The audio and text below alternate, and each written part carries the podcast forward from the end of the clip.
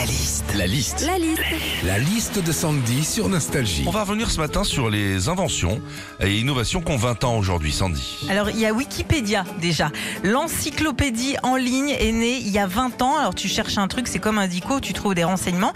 Et cette année, parmi les pages les plus consultées, forcément, il y a tous ceux qui ont fait l'actu, euh, qu'on a pas mal vu à la télé ou qui ont fait parler d'eux. Elisabeth II, Joe Biden, Lionel Messi et Charles de Gaulle. Euh, Pourtant, c'est bizarre, il n'a pas trop donné d'interview cette année. hein.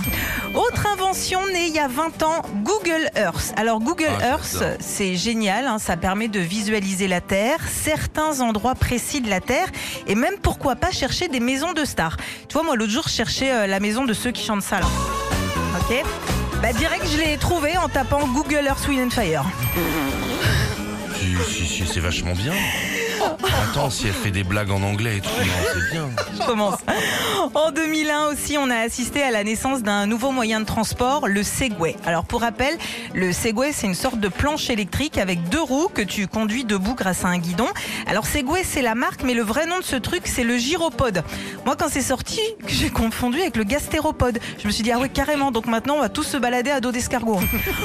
Enfin, 2001 a été une année très très riche niveau culturel. Au cinéma, on a découvert le tout premier Harry Potter.